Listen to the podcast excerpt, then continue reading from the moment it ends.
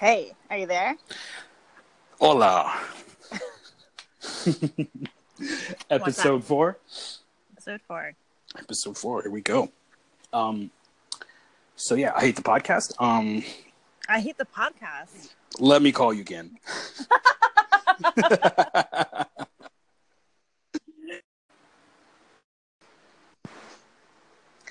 All right. Finishing things. Yeah. So finishing things. Um, I said before we get into it, let's do the let's do the listener questions. Oh yeah, fun. We have those. Yeah, these are fun too. Um, so we've got one from uh, Sandeep uh, over Twitter, and she was saying, "What was the first project you worked on, and what did you learn from it?" I remember like yeah, like seeing this one and really liking it because it made me think about like what was what was the first project that like that really moved me or challenged me. Um, Yeah. And so for me, I don't know. Um, it, this isn't poetry related, but Yeah, I don't first- think it matters. Yeah. my first big project was this huge um, portrait that I was doing, and uh, I I can't I don't even remember the exact dimensions, but it Right, right. required me to um, do this like really kind of mathematical grid in order to get um, to make sure that I was going to get the bone structure in the right places and and all these things, and so. Um, I had to be like really, really technical and like really prepare before I even started Right. like the creative process. Like I guess you could say like the drawing itself. Yeah, yeah. I That feels to, very um, familiar. Yeah. I had to scale like the image of the individual and then um had, Had you had you done this before? Was it your first no, time? it was my first Oh, time. okay. And I was using these like transparent sheets to like kind of draw grids over over all the images I had of him, and I was like measuring, Right, right. uh, you know, his bone structure and stuff like that because it was going to be so big, and I knew that like I really only had one chance to to get it right. And when you're doing um when you're doing portraits, it's it's really difficult um, because if you screw if you screw up for too long, then you're going to throw off like that Right. bone structure, and there's and there's no fixing that, and then the person's going to look deformed. That's so Um, interesting because it's it's just like it's just like architecture or screenplay writing. Like if like one piece of it is out of place, the whole thing kind of just feels askew. You know? Yeah, yeah, and so you really have to like build that scaffolding, and I had to put a lot of time into uh, into the, all that kind of behind the scenes prep work, and I'm not usually good at that. I usually just like want to jump right in, and had I done that, it would never have worked. Um, So what did you learn from that I from that first project? I learned that like one that a lot more math is involved Mhm. in something like a project like that than I really would have uh, I would have considered before undertaking something that big, Mhm. and also that the prep work is like an essential part of the process. Um, Yeah. planning, like planning, I think like you don't always give yourself enough time. Um, Uh, we should probably do an episode on that at some point. No, yeah, like, Yeah. and I'm just, I'm like a really flighty person. Um, I just want to jump into a project once I get excited about it. Uh, yeah, I used to be the same way. I still am, to be honest. My phone is dying. Um, Are you sure? Uh, All right. like noise was. Um, but yeah, no, I, I. It's not I gonna die on us, is it? retrain- No, no, no, no. I'll, I'll plug it in. Um, yeah, I, I feel like what you're saying is like um, learning that you need to plan and need, need to think ahead, and that makes you know it'll make everything better. Is the same thing that like a lot of us learned on our first project. You know, Yeah. because like I feel Mhm. on my first one, because I thought my first one was uh, called it's a short called This Moment, which went to Sundance, and I've talked about it before, and I was just thinking like that's that's what that's what I was going to discuss on this episode as, as the question came up. But now that I'm thinking about it, I've realized it's not my first project. My first project was something I did before that, and I, d- I was like I was really young. I was like uh, probably like 19 or so, and I picked up a camera and I just got my brother, you know, my cousin, and a couple of friends together to like shoot a film. And at that point, everybody was excited, you know, because we're all young and we wanted to do stuff. And so um, I kind of corralled them and like did this this like I was gonna do a forty minute short. We'd been shooting things before that that were like five minutes and so forth, just for us. Mm-hmm. So we thought, Mhm. let's do something that we can show people, and so we went and did this little like uh, betrayal story between friends, and it was forty minutes long, and like we were shooting it, and we would just totally gun like run and gunning it like we had been doing the whole time, and we were shooting it. We suddenly realized like this was a really bad idea, and we only got halfway through because you can only go so far with like momentum and energy. Yeah, and it's it's really important to to allow yourself to run a little bit off of that momentum. Like if you over plan, you're gonna like bore yourself to death, and you're gonna drain everybody, and you're gonna like you don't want to be that person who's like micromanaging every single minute. Um, Yeah, so exactly. you kind of do have to like you're always gonna have to wing, you know, some aspect of of a project that you're working on. Um, but yeah, if you don't give yourself enough time, I mean. And, and just Well, that was kinda- undertaking a project that was like way too big for you at that level. You know, like accepting what your limitations are is a Absolutely. big thing too. Absolutely. Well, yeah. Well, th- I mean, that's what I learned. I- I needed, I need, I learned I needed to slow down and plan because I'd written this whole script and that was fine. You know, that Yeah. took a lot of time. But when I when I was done the script, I just assumed, okay, well, I've done all the work now. But then I learned from that. Oh no, there's still so much more work before you can even go and shoot. So it's the same thing as you. It's like you got to sit down, you got to plan, you got to pre-think, and I'm pretty sure it's everybody's lesson on on their first view. Is you just realize that you, Yeah. you, you actually isn't that the lesson you keep learning over and over? Just slow down. Yeah, just slow yeah down. no so um one of the things i had to learn and bless my graphic designer who did the layout of my book because um i'm going to slaughter her last name it's italian and i should know but Right. um taylor um mabellatini i think i did that right Okay, she'll forgive you. she'll tell me if i'm wrong um but uh she I, I thought I had the layout like done when I was like giving her the graphics and we were ordering my proofs and all that stuff. And um, we had to order, no exaggeration, seven different proofs and like different Jeez. sizes, all these different things because I kept fucking up the layout and I would send it to her and she's like, these dimensions aren't correct. And then she'd have to go and redo like all the margins Yeah, yeah. and stuff like that because like I just was like, But you're learning "Oh, on the go, yeah. Yeah. Whereas next like, time I you would know what to say and what to do. right next time i know that like she's going to need to know exactly from the get-go like you know what size book i'm looking at you know how big my images are and, and all, and all these Oh. kinds of technical things that i just never planned for that then she had to kind of clean up my mess and it took way longer than had i properly planned it out in the beginning and given it the correct amount of time that you know i was going to need um, versus like being two i want to say two months almost Yeah, later yeah. than later than i wanted it to be Mhm. so Well, I think uh, just to add one more thing to Sandeep's uh, question, because I just realized as you were talking, I think we'll probably both agree on this, is that uh, the the real thing that we learned from all of that was that like, you know, you, you made all these mistakes, you got through it, you figured out that you got to plan the next time and all that, but really what you learn is you learn you get a little bit of confidence. You go, okay, I fucked that up, I screwed that up, but I know how to fix it. And then Yeah. and then you went to the next one. And I think I think a lot of people who like haven't done their first project, they don't realize that even failing at it and making a lot of mistakes is actually a really good thing. Like all the things you and I are talking about are things that we learned Mhm. plus other things, right? So so Yep. you're always yeah going to be like failing a little bit on Mhm. each project um and you you just learn that failure is okay. yeah like Yeah. you have to go through the fire because then like you're gonna come out of it and you're gonna have a little bit of a swagger because you're gonna be like okay like, Exactly. and that keeps you know, happening. I- yeah. I know how to do this i know how to handle like this part of my job and i know that the next time it comes up like i'm gonna i'm gonna handle it Yeah. a different you know differently and, and then also you can pass that knowledge on to somebody else who has more Exactly. That's a, So. that's a really good question actually, because now I want to do an episode on failure. Just on the idea of Oh, yeah. like not being afraid to fail and stuff, because I think people really struggle with that.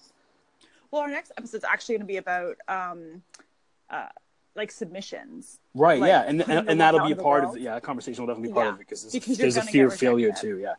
Okay. Yeah. Um, and then so thanks for that question, Sandeep, and um, we'll go on to the next one, which is uh, Arav. Is it one of your friends? I'm probably pronouncing this very wrong.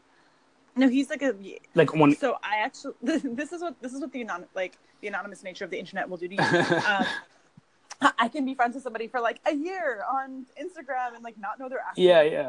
um, but he's he's like a really fantastic poet um, who Yeah, lives under uh, typed not written i believe is what That's right. Yeah, yeah, that's right. I should have. Be- I should have Um, gotten everybody's handles. Next time, I'll I'll make sure I write down the handles too. Um, Um, but yeah, and, Yeah, and also a really nice guy. Like has been interacting with us, with me. Well, he's known you for a while, but he's been interacting with me on uh, yeah on uh Yeah, and he was asking about Twitter. um about community and like yeah he was asking uh you know, kind of well I'll read you his question he said would love for you guys to discuss social engagement on instagram and other social platforms f- platforms how some of it seems in quotation marks fake to the naked eye and then you also has a second part question but why don't we just do that first and then we'll come to the second part Um, I think for me, like my community, like my my writing community, and like this is like an essential part. Having a writing community, which we'll get into, is like an essential part of knowing when your work is finished. I think Mhm. because you have people to like people that you love and respect, whose work you also love and respect. So like their criticism matters. Um, look at your work, Yeah. and and so my community, and the, I mean, I have uh, several like different groups. I have like a DC kind of group, and then like one in New York, and you know, kind of overlaps with different people online.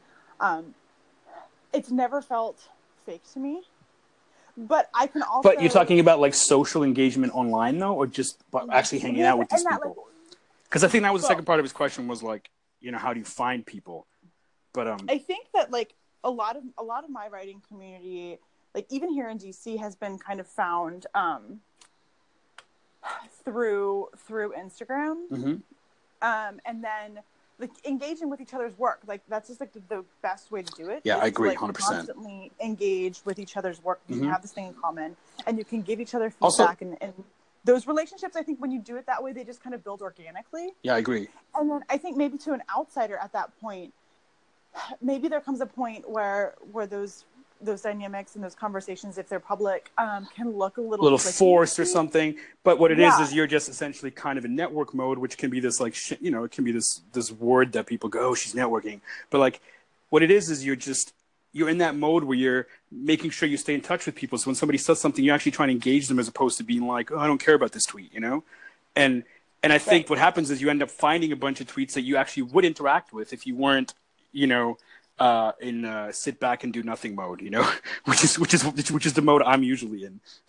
Yeah, no, you've only recently gotten kind of into Yeah, social media and, and using it for like community recently. Wait, I was going to say, I Um, was one of those people that used to think these when I'd seen interactions like that that they were fake. You know, a lot of it's Yeah. to do with being younger and being angsty and stuff. But then, like, as you as you kind of get older and stuff, I also kind of realized there's something I realized about that, which is some um when that question came, is the first thing that popped in my head, which is like.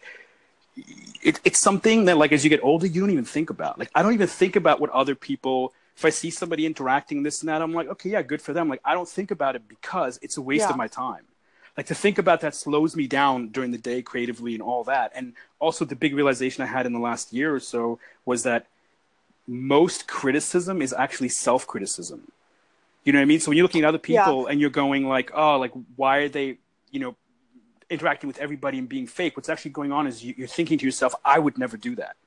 And and and why would you never do that? Nobody told you not to do that. Like you're judging it in a certain way. I'm not talking about your friend. I'm talking about myself back then. Yeah, you know? Mhm. and and so now i'm at a point where i just try really hard not to judge those interactions because what am i a supercomputer? Like my brain's so smart that i figure that i just know everybody's intentions. I don't. You know? Yeah, absolutely. and, so the less i think about it the better I think sometimes also like if you're if you're speaking like specifically on certain certain social platforms or social interactions on those platforms, um, it could just be the wrong platform for you. exactly. That's something i've learned too. Yeah i'm not uh use something different, i don't interact well on instagram but i interact really well on twitter which is so weird because you used to be the exact Exactly. opposite, but your your work has changed and you have changed. and, Mhm. Like this is like kind of just like what you're vibing with right now, and like Exactly. that's that's cool. and that changes I over mean- time you might i might go back to one day being like oh like you know becoming a total introvert and so forth you know but it all depends Yeah. on the seasons as you always say and for me i think um having like a good good local community like in-person community is like super essential Well, here, let me read you a second part. He says, and would love to hear how it's like relocating and finding a crowd to gel with uh, to match the places you've left. You know, it's essentially finding your tribe, right? right Mhm. Uh, wherever you go. I haven't dealt with that much. You've dealt with that quite a bit. yeah So I think you probably have some, some good to say about that, like how to find your people when you go to new places. i mean i think for me i so i'm kind of like a sulky gargoyle in Yes, you are. in like public spaces um so dc has um two I legit just imagined you like perched on the top of like a building, Gargoyle. Yeah, no, like on the top of a bookshelf in a pea coat, looking down and judging everyone's book choices in the bookstore. Like that's me. Your um, soul. but DC Go has on. this bookstore called Kramer Books, um, and it's like super famous, really, really old. Uh, it was recently sold, and and there was like kind of some drama around it because the entire Okay. staff quit. The Right. entire staff quit and went and uh, opened up their own bookstore. So I'm going to recommend both of them. Um, Mhm. Kramer Books is the like original one. It's Kramer Books and Afterwords, and it's 24 hour bookstore, open every single day, no exceptions. Um, and you can like go in there, find a book, sit down, read it. Like dr- you can drink. You can. There's always live music until I want to say like two or three, four a.m.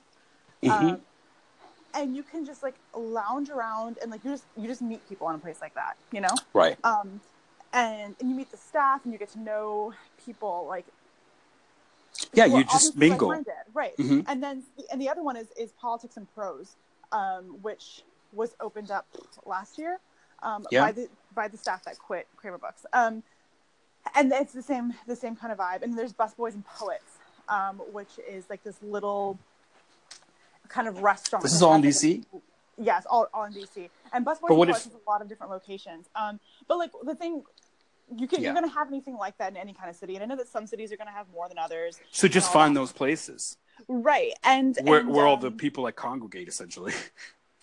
yeah, and like lucky for me, like DC's always been like had like a really strong poetry kind of old Mhm. school. It's easier in major cities. Yeah. community. So Yeah. I'll be the first to acknowledge that like I lucked out in that sense. And like New York is obviously fucking huge, and so you have that there as well. But like if you show up physically in a place routinely, then you will show up like I Yeah. guess emotionally for the people that You'll eventually connect with somebody that's like you. And yes, and you will build Yeah. a community around that. Mhm. Um, and I know that that My- can be icky and uncomfortable, especially for like moody, sulky artists like Yeah, I was about to get emotional gargoyles.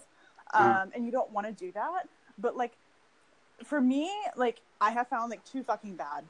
No, I, I'm not the kind of person who is good at that kind of thing. But like, it is the only thing that works for Well, me. And I, I- I just do- have to suck it up. I do have some advice in case you are somebody who just cannot do those things. You know, like I think you you you're the somebody who braved that. Eventually, got to a point where you like you you now know that that's super valuable for you, and you like going out and meeting people Yeah. at those events. But let's say you're not. Let's say you're not at that place and you can't. You know, then I think another thing you could do, and it, it just occurred to me, is like you have the internet. You can go on Twitter. You can find find artists that you like, like big big artists that you like. You know. Um, Mhm. and and then just go jump in their mentions, like interact with people's like people are so they post something, people will say something like so, a bunch of their fans will post, then scan the conversation. If you like something, jump in and respond. And what'll happen is you'll do that for like a couple of months, maybe even faster, and eventually you're going to start meeting people that are in your area that think the exact same thing as you do, as well Yeah. as as well as people outside of your area. But but and that's how you're going to build your community. And I think some of that's already happening. Like just look at the people that we've met off this thing, you know Mm-hmm. and um and I think that's that's another that's another way. It's a longer way. I think your way's faster and better. But in case you can't do it, you can always just start building a community online, which will eventually lead to an offline community if you wanted to. I mean, I'm not like. I'm not always good at either. Like when I'm in a new place or there are new Yeah, yeah, people, it's like, hard. many people, I'm like, hold up, let me get a gin rickey and half of a Xanax so I can do this. yeah, that's that's that's our other advice. It's like drugs, you know. Prescription Just- drugs. Yeah, just Um, prescription drugs and go. Just numb yourself out and like go. Yeah. Absolutely. No, 100%. Uh, Not everything we say here is the truth. Um, um, so yeah, that's listener questions for today. I hope hopefully we uh, we you know had a decent perspective on that. And if there's anything else like you guys want us to know, just you know leave us another question. You can also leave questions on Anchor, which is like super dope. We can cut them into the podcast. Oh, yeah. I always forget because you're the one who like handles all that stuff. Yeah, well, it means that people have to be on Anchor, but it's cool. If you're an Anchor, you can leave a voice message, and what happens is in in in the actual episode, I'll be able to cut to it and then cut away from it. You know. oh, but uh, it's something like that. I'm still figuring it all out. So either way, just leave us a message and let us know if there's anything you want us to talk about. Uh, so now we'll get into the topic. Yeah. Yeah. Okay. So finishing things. So finishing things. Um, Yeah. I think over the last few episodes, we've kind of been going over the whole process of like making something. How do you get yourself motivated? How do you, you know, keep going? How do you get to your second draft? And I think now what we'd like to get into is like, which is probably, you know, again, one of the hardest things is just how do you finish something or how do you know when it's finished more than Right. How do you know when it's done? Yeah, exactly. How do you know when it's done? because it Um, never feels done. It's never and- gonna feel done. yeah, and you just keep going and doing drafts and drafts. So maybe we can shed some light on like you know when's a good time to actually stop and go. Okay, I'm finished, and this is going out to the world now. Yeah. Um. So yeah, you have any thoughts on that? Like as far as where you want to start? I have some ideas, but Go. okay. Well, one of the things is just okay. How do you know when you're finished and you're not being too precious? You know Yeah. th- that's really my big one. The one that I struggle with is like you always think that like another pass is going to make this thing amazing. Yeah. Like it's going to be this this next pass is the one that's just going to elevate it to like oh my god. Just keep doing it. You keep doing these passes and you'll keep going because each time you feel like it's getting better and better and better. But at some point you have to go like, no, this is this is a lot of anxiety where I'm just like you know I'm I'm, I'm like I'm spell checking, grammar checking over and over and over for no reason. I think that people have to remember that even the greats, you know, even even you like you love I don't know, who's your favorite filmmaker?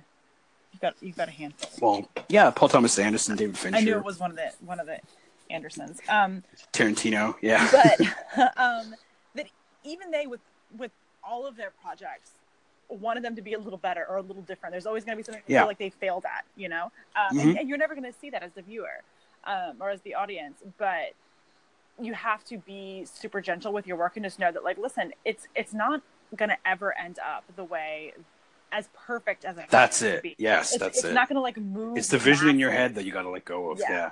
It's it's not going to like I don't know change the world basically the way that I wanted it to or the medium or whatever. Um, that's that's so out of, out of your control anyway. You know, Yeah, you you could do you could do all the things right and get you know get every pass out and and put it out, and you still have no guarantee of that. exactly. And and as soon as you can get that through your head, and then just get to a point where you're like you got, I think I think one thing that definitely helps, and something we should, we were, we we were going to talk about was the idea of like you know you you got to force some sort of deadline. Yeah. I mean, for me, like you don't do super well with deadlines, or you can kind of take them or leave them depending on if it's a personal project or like. That's uh, exactly it. If it's a personal work. project, I suck at deadlines, meaning like They give you. you know what I mean. Like I, I'm more invested. Yeah, exactly. And also like I yeah exactly. you're a little bit of the- like you're kind of a rebel, which is like if you give yourself a, a deadline, there's part of you that's always going to fight it.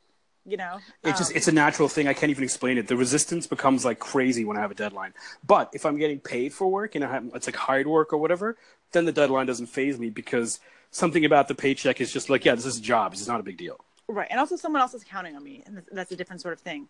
Um, And also whereas- they're they're looking for different results than what I'm looking for when I'm doing my own thing. Like, do you know what I mean? Like I'm looking f- to like create some kind of something personal and artistic. Whereas most times when I'm hired, I'm like, there's a there's a specific goal that they're after. You know? right, right. Yeah. I think So, yeah, go on. me, um, I am someone who, if I don't have a deadline, and this goes into my planning thing that I was talking about in in the earlier question, the listener question, um, that I need to to give myself deadlines and plan everything else. Like I, I send out like a monthly TinyLetter. And, Yeah, that gives me the highs.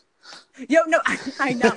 and it used to it used to give them to me until I realized that like I went an entire year without sending out a letter because I right. I kept being super precious with this one this one thing that I Mhm. was trying to write and I couldn't get it couldn't get it perfect until finally I was like, this is the day it's due. And of course I waited until the day that it was due. And I was like, Yeah. you now have 20 minutes to finish this. Because Yeah, that's yeah. That's the kind of person that I've become over over time, and so I have to work. And that maybe that's just where I'm at right now. But um, Mm-hmm. I have to work with deadlines. There's like no way around it for me. I have to plan out. I will say- I will say like do, doing the daily music project is something that made me realize that like sometimes when I'm under deadline, meaning like I have to do something every morning, post it every morning, and so forth. Like it was it was hard and it was frustrating because I'm not good with deadlines. But look how much I got done. You know. yeah. Now I don't know if that's my best work all the time. Right. No, it never. It's never gonna be. Yeah, but that's why I, I I'm good at like kind of knowing like okay, this is a project that needs deadline. It's like this is something that can take its time. It can marinate for a while, you know. And so Yeah. it's just it's just knowing what's right for the project. Like you said, often that just comes down to are you getting paid? Is there are there deadlines or not? But I, I'm assuming most people listening to this are really talking about self motivating themselves for the idea, you know, something they're creating, not something they're getting paid for. Mm-hmm. And so in that case, I think um, uh, if you can force deadlines, that's that's definitely the best thing. But but not everybody can. Yeah. Um, I think also that. Uh, hold on. It's a snow day. I have a kid. Banging on the door asking if we can eat Real moment on the podcast. I told her, I was like, okay, it's just like she's super great. And I was just like, okay, listen, like only come in here if like an emergency happens. And her brain immediately goes, so if I dislocate my knee, I can come in. Oh, of course. Is- I was this, like, this didn't happen, did it? No, no, it didn't. And I was like, how are you gonna walk all the way down the hallway if you have to like? Uh, but yes, she just asked if she could have a granola bar. So um, yeah, Yeah, emergency. I mean, you got. Yeah, it's okay. I mean, we're only losing like a hundred subscribers, Ellie. right. I know. Right. Totally. Totally kidding. talking at my flow. I know. Um, but I think for me, with finishing with finishing things, uh, I have to have somebody read it over, and so for Right. me, like, and and not not until I'm almost almost perfectly content with it Mm-hmm. because I otherwise like their voice is gonna get into my head and it's gonna like screw me up. And Yeah, yeah, I'm the same that- way. That isn't me and that isn't them either. So it's just kind of nothing. Mm-hmm. Um, but what's fun about that is that I don't use I don't post like my best work on online like on social media. That that's kind of like my freebie throwaway. I don't want to say like my throwaway shit, but like it's No, like I my get it. free content essentially. yeah, yeah, And yeah, like it's me trying different things. Um, yeah. It's the same as the music was for me. Yeah, right like playing around with other things and so i feel like you shouldn't be uh, worried about putting it out into the world even if you're not super confident about it being finished because it's never going to be finished and what's nice about putting stuff out um, consistently is that you're able to get that community feedback um, Yep. kind of immediately on it and, and a lot of times like in in comments and, and emails and stuff with people who like like to read my work they'll say, "Oh, I really liked this because," and I'll be like, "Hey, what did you think about this one?" And I can like Yeah, it helps. my shit Mhm. with like people who actually want to read it. nothing. Um, nothing helps as much as like real reactions. Absolutely, and and I think that uh, there, there are definitely things that I've put out even recently that I'm like, this isn't perfect. This is even close to being done. If I wanted to submit this somewhere, I'd actually have to sit down and like Yeah. change a lot of this and Yeah. like really kind of like hammer it out.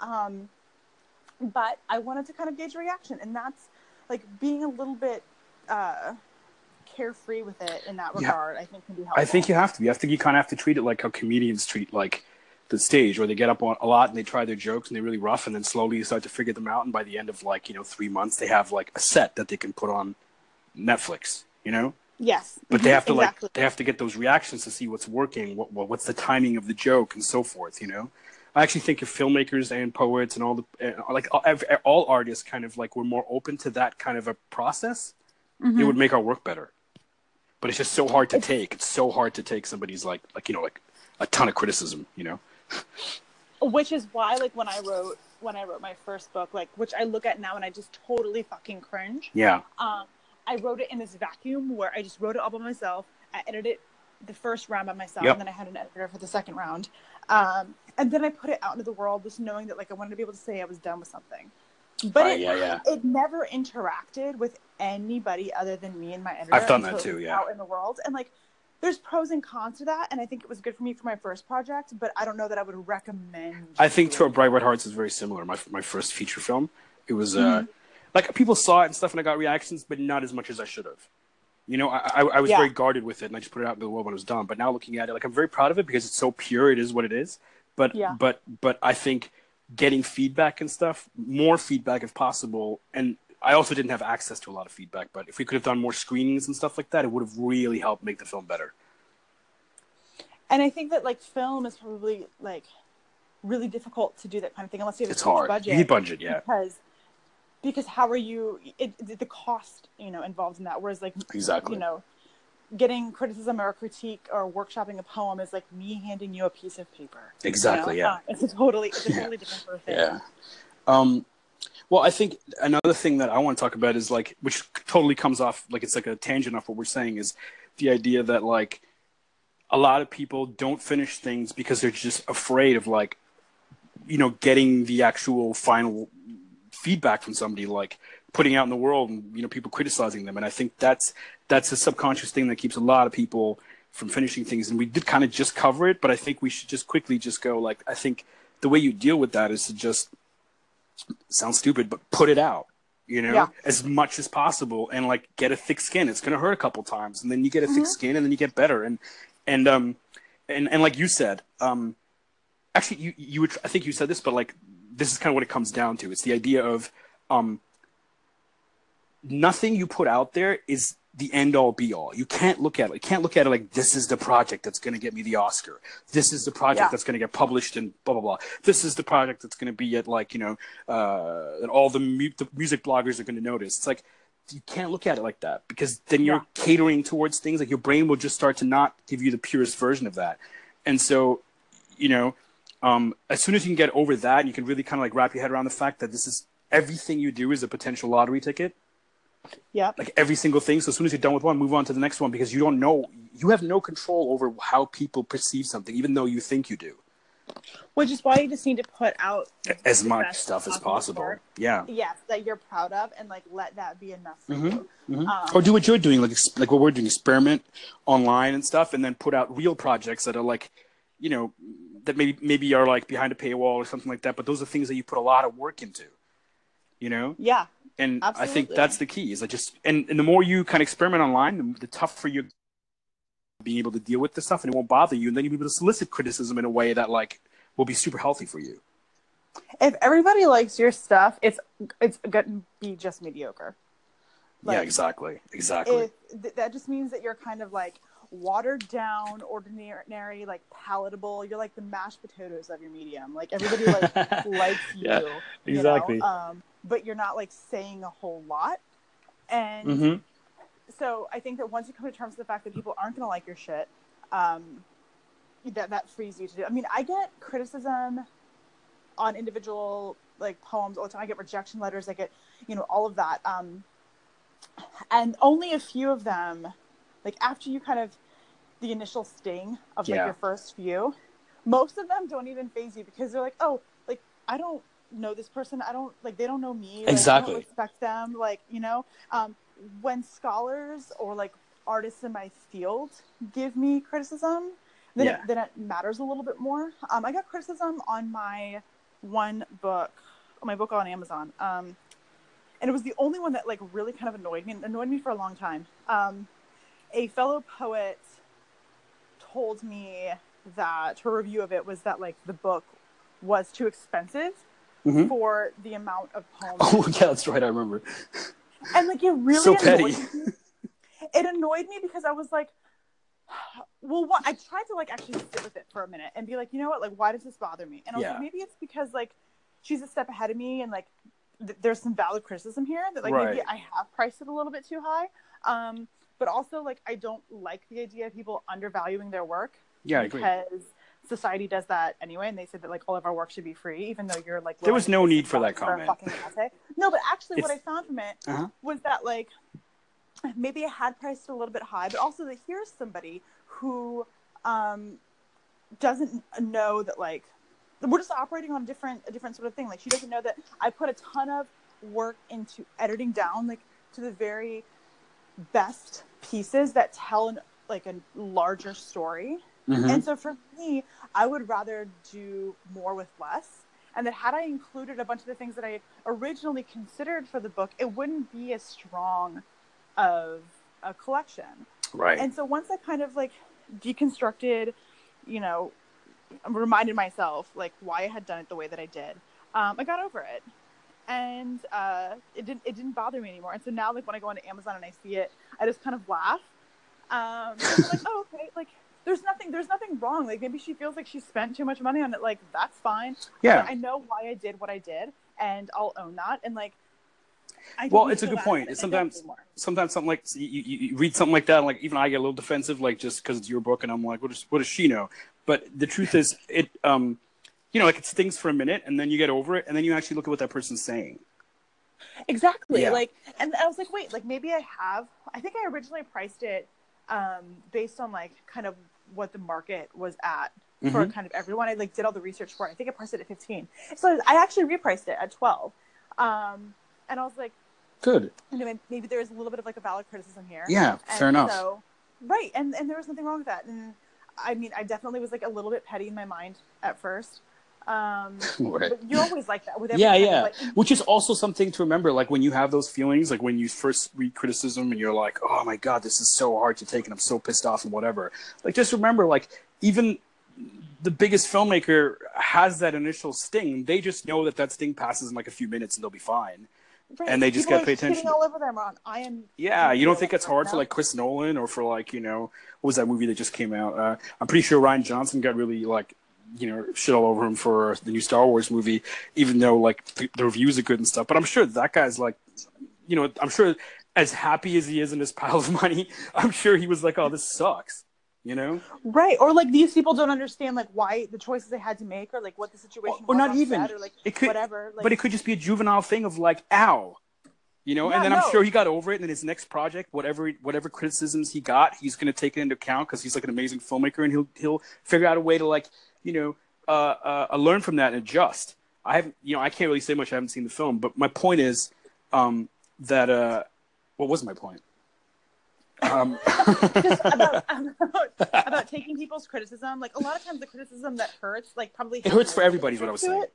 Yeah, yeah, every, it hurts for everyone. has it. hmm exactly. And, and you kind of just like you look at it and you can say like, okay, like is there something valuable at Yes. all in this criticism? On the other side of um, pain is growth. Right? And you can let it you can let it hurt for like a hot minute. I mean, I do too, yeah. like immediate response when like I saw like that one review, I was like, well, I don't even buy your book, so whatever. Oh, I'm, Um, I'm like that with any sort of feedback or criticism that's negative that anybody gives me, even in the tiniest form. My brain still, my, my first reaction is like, yeah, well, fuck you. and then like two minutes later, I'm just like, okay. I don't. I, I'm, I'm saying I would never say that out loud. I think it in my head, but I've learned. Exactly. I've learned to just keep it to myself. Get really angry and be like, you don't know anything, you know.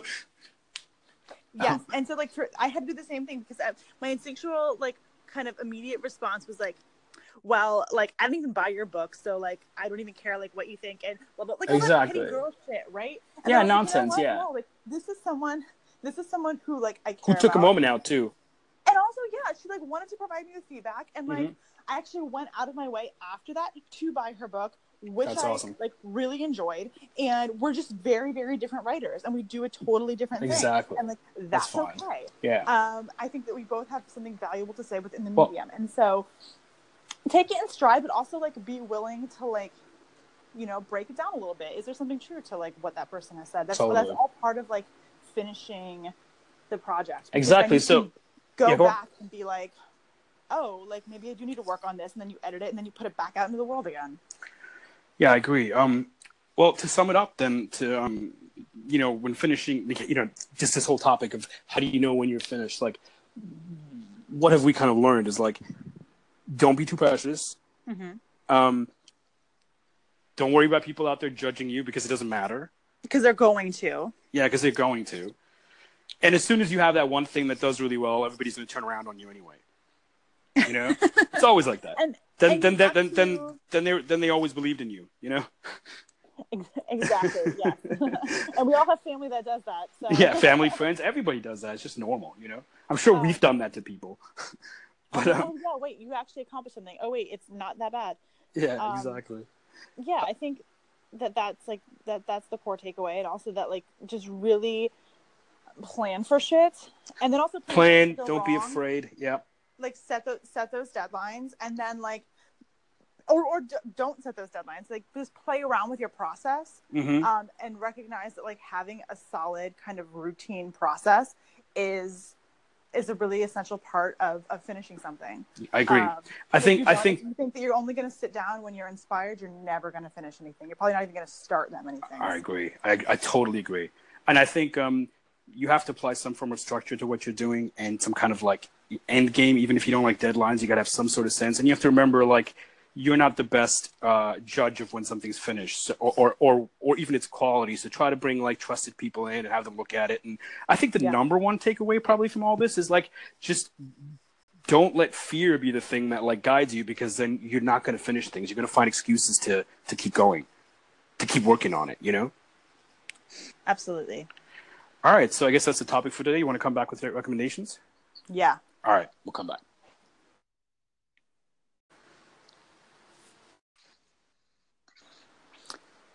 Recommendations.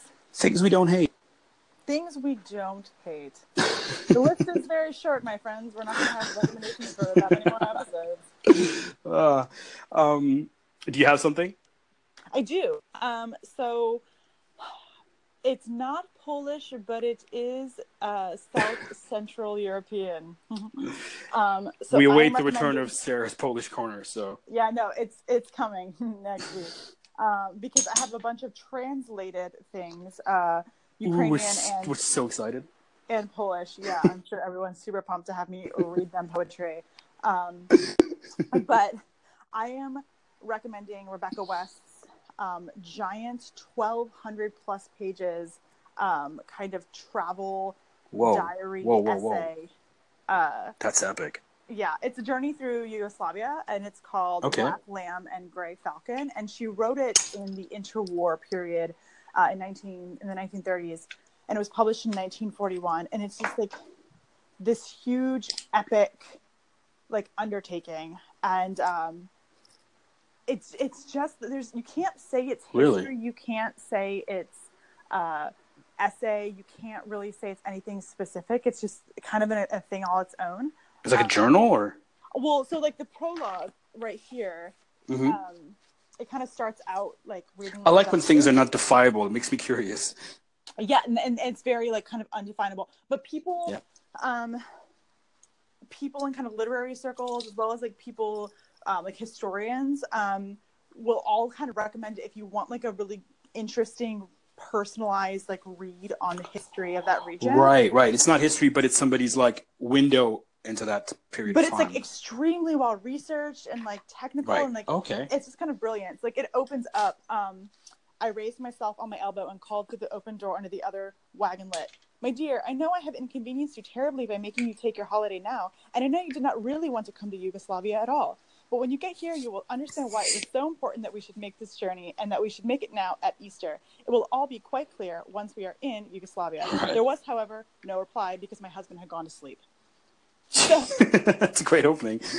so that's like the opening, and you're kind of like, wait, what the fuck am I reading? Um, but I really like if like if you do recommend a book or something, if you could read little extras like that, that's dope. That makes me want to like it. Right, because you're like, wait, what? What is this? Um, exactly. So yeah, that's that's my recommendation. Um, it, it actually defines uh, all the chapters are based on um, cities or uh, it Oh, opens cool. up with like Zagreb, and then it goes into Serbia, then it goes into Croatia. Right, right. Um, and then the old Serbia has its own section. I'm not there yet. Montenegro. Um, so yeah, it's it's just kind of a cool. I don't want to say little book because it's literally 1,200 pages. It's probably going to take me a ton of time to read. Um, but it's uh, I'm I'm loving it so far. So, so for people that might love history and beautiful prose and things like that. yeah, I feel like it's one of those like personal like kind of essay things you'd read in like Mhm. the New Yorker. Ah, okay, yeah, yeah, that makes sense. 1,200 pages. Twelve hundred pages Um, of New Yorker, So yeah. Um, but it's not like you read it in one sitting. So No, I'm kind of like, and also like it's really fun to just like read a few pages here and then like Right. put it down and pick up something else. yeah, yeah, yeah. Um, and then sometimes I'll sit down with it for like a few hours and just kind of like, you know, marinate in it. So That's really cool. I hadn't heard of that one. Uh, I'm going to do an old movie. I'm doing a movie um, from 1961 called The Hustler. okay, Uh, it stars Paul Newman. okay, I think he's like, I think he's like 40 something in the movie, and he looks like handsome AF. You know. um, um, I only know him from his line of delicious salad dressings. oh really? So I Yeah. To be honest, I didn't know. I didn't know Ian. He's like from my. He's more from my like dad's generation. You know. Okay. And so he would always talk about him. But as I got older, and you know, you start running out of movies to watch, so you want to see more old stuff. And and honestly, as you start finding some of the older great stuff, you realize that there's just so much more like artistry and craftsmanship that goes in a lot of those movies. You know, because they didn't have shortcuts. And also like who inspired like your Exactly, exactly. And then you know, then you then you see a great film by uh by um uh, uh Newman, and then what happens is then you want to see more by him because he's just like any actor in your time, like you know, I don't know Brad Pitt, Leonardo DiCaprio. He's one of the greats. So then you just get hooked. Like imagine like twenty years or thirty years from now finding Leonardo DiCaprio. You know, Right. you're still going to go back and watch all his movies because like you, you're looking at like somebody performing at such a high level, you know. And also the guy's just so handsome, you can't take your eyes off him. And um, he's just one of those people. He's like chiseled by gods, you know. I know, like, like he's like a Brad Pitt who's like not Yeah, yeah. like, type of man to date at all. But like, exactly. I will see him in something. What were we t- talking about the other day? Like that that to movie in Tibet. Oh, seven years in Tibet. Yeah, seven years in Tibet. Tibet. That's Um, right. and he's just so Go- they were- beautiful. All the reviews would, would call him Golden God in that movie. No, he's just like so beautiful. And Yeah. yeah. like, fuck, like I don't even like men that look like you, but like here you are being all beautiful. And then every now and then, one of those guys has like a real charm and acting ability, like Brad or like Paul Newman, you know. Mhm. And so this movie's amazing. It's about this dude that's like a hustler in like pool halls, and I think I think this movie kind of started off the whole craze of like uh, pool halls and just you know like it was a big thing in the '80s and '70s, you know. Um, Yeah. People hanging out pool halls and, and drinking and playing pool and stuff. That whole thing, I think, started with like people just obsessing over the hustler, which introduced this kind of underground pool thing to like the mainstream, you know Interesting. Yeah. Okay. and uh and so yeah, it's just this hustler kind of gets caught up in something, and he he thinks he's the best, but his ego keeps getting in the way, and and I don't want to say too much about it because a lot of it is like there are a few twists and turns and things like that. But Okay. but I will say it's such a beautifully classically shot movie. It's like black and white, anamorphic photography, just stunning. Like I mean, I, I'm telling you, like I can't take my eyes off it. Like movies now don't look as cool as this thing because to me, cinematography isn't about like you know the sharpest picture or the best acquisition of the picture to me it's about a feeling Yeah. you know and and these old black and white films when they're done well they have like you feel like you're transported to some other time or some whatever story they're creating you're there you know what i mean it, it that that that suspension of disbelief or whatever you need to do like that old black and white film photography really aids it you know That's that's And- an interesting. and it's got this like really charming and, and layered performance by this dude who's like a bit of alcoholic and stuff in the movie. Uh, Jackie Gleason's in it, who's like a heavy set actor who just the coolest dude in this movie. Like he gives you a whole like I wish we had somebody like that now that was just like this heavy set actor, but was just like just oozed like badassery and like coolness, you know?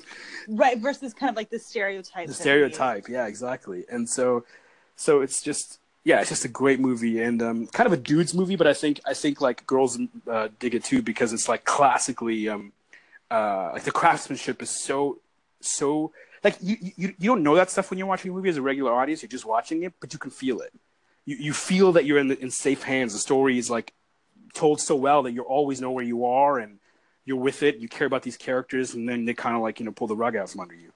But um I never think about storytelling in those terms until you say something like that, and I'm like, oh yeah, like that is something that like when you're when you're working with something like film, like you have to do. You have to kind of Yeah, you, you know, you, try carry to. the audience along with along with you. You do. You have to. You have like th- that's biggest misconception when I see young filmmakers is that they uh, they don't pay enough attention to story. Like they all get the visuals now. Pretty much anybody can do good, cool visuals because uh, you know just the technology's gotten so cheap. But the Right. idea of uh, actually telling the story is, is is something that seems to be getting lost. You know, and and um and this movie really tells the story. It's like a classically told story. Like the editing is slow, everything is slow. It's just like honestly, I'm gushing over it. That's how much I love this movie.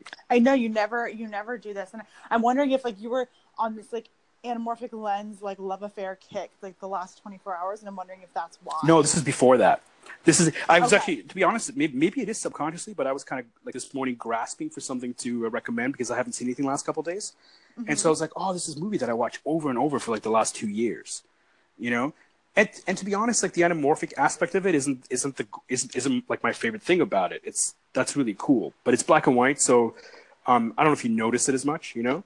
But Okay. but what it is is it's just I can't. I, it's not a visual. I mean, the visual thing, yeah. You're also going to notice that like Steven Soderbergh and a whole bunch of other people just ripped off shots left and right, like like this stuff in Ocean's Eleven where you're like, oh my god, he just took it from The Hustler, which is cool, which I think is really cool. But when you start seeing those references, it's like super dope. Um, but yeah, you I, I, almost made me want to watch it, even though it's like not the kind of thing I normally like. I'm gonna make you watch it at some point. We're gonna sit down and watch it. You're gonna love it. All right, I'll trust you. I'll trust you Yeah, on it's also like it's also a very American film. You know, it's like it's such a it's such a it's such a like a like a like a capsule, like a time capsule of like that time and and all that kind of stuff. Like even the way they different. They have like a they have like this. They're putting on like a little bit more of an accent and things like that. You know. I like it. But yeah, I love it. So that's my recommendation. It's called The Hustler. It's uh, I think it's available on Netflix. It is in Canada. Okay. And there's a sequel to it called The Color of Money, which Martin Scorsese directed many years later with an older Paul Newman and Tom Cruise in it. So that might also be worth checking out. Awesome. Yeah, so that's our recommendation for for the week. And Twitter handles. I am perfectly branded. Um, it's Sarah Angela across all platforms. Uh, I am chaos. Um, Twitter.com slash eyes, Instagram.com slash eyes was here, uh, SoundCloud.com eyes warrich. Just, yeah, it's a mess. You'll figure it out. I want you to draw like a map for people. yeah, I'm literally thinking of like coming up with like one page that has everything on it that I just send everybody to. Oh, also thewildmachine.com. You can find like all my stuff there, music and everything. It's sarahrosangela.com for you, where you can find. Yes. And oh, there's one more thing I want to say, which we always forget to say, and I always forget to say too. Sarah has a book available on Amazon. Go look for it. It's called We Grew Wild Once. Yes. So go and check that out, and and uh, if you feel like it, maybe even buy it. But don't feel like leaving a shitty review because I will stalk you on the internet and rip apart everything you've ever done. Speaking of reviews, please leave us reviews on iTunes and all that kind of stuff because we need them. And also, Anchor seems to like us, so come check us out on Anchor because they seem to be like they want us to do well. So please help us do well. Um, okay, that's it. We're done. Bye. We're done. See ya.